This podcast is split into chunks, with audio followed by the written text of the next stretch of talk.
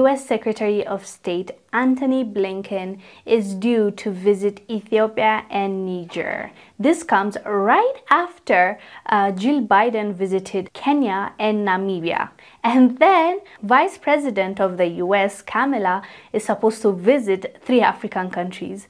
It's at this point, I'm not gonna lie, it's um, it's becoming a bit too much because just two years ago nobody was visiting us this frequently. And honestly i think we liked it better that way because whenever there's a visit from a us official there's usually something behind it. So we're not very pleased i'm not gonna lie because now, Antony Blinken is saying that the reason why he's visiting these countries is because of the jihadist threat in the Sahel region. And I don't know, for, for me, it's like it's not a good enough reason. Okay, this has been happening for a while now, and even the Sahel region he's talking about have been protesting. A lot of countries have been protesting and saying they no longer want foreign interference, foreign advice, foreign troops, anything, none of that. They want to fix it by themselves. So, why is he traveling? And especially Ethiopia, why is he traveling to Ethiopia right now? Honestly, just last year he was trying to turn Kenya against Ethiopians and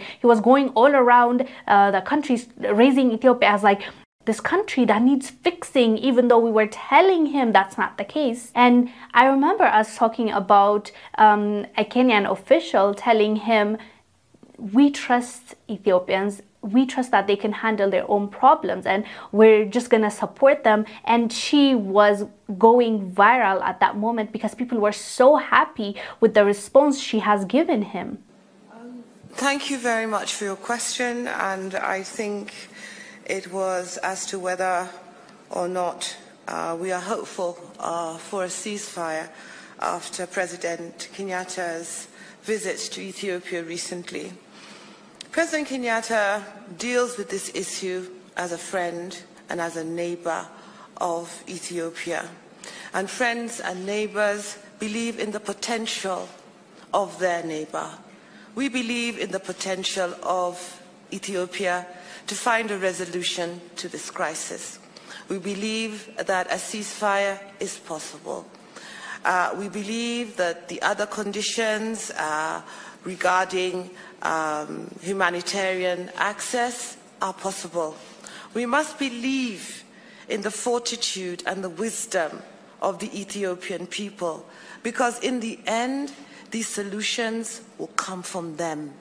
What we must do as neighbors is to support, is to counsel, is to hold hands, is to point in the right direction to ensure that this crisis when it ends, and we believe it will end, will leave Ethiopia a stronger nation, will leave, leave Ethiopia a stronger partner, and um, a country that is able once again to guarantee the peace in our region.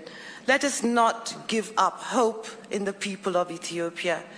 We must remain steadfast in being positive and being engaged in this crisis. I thank you.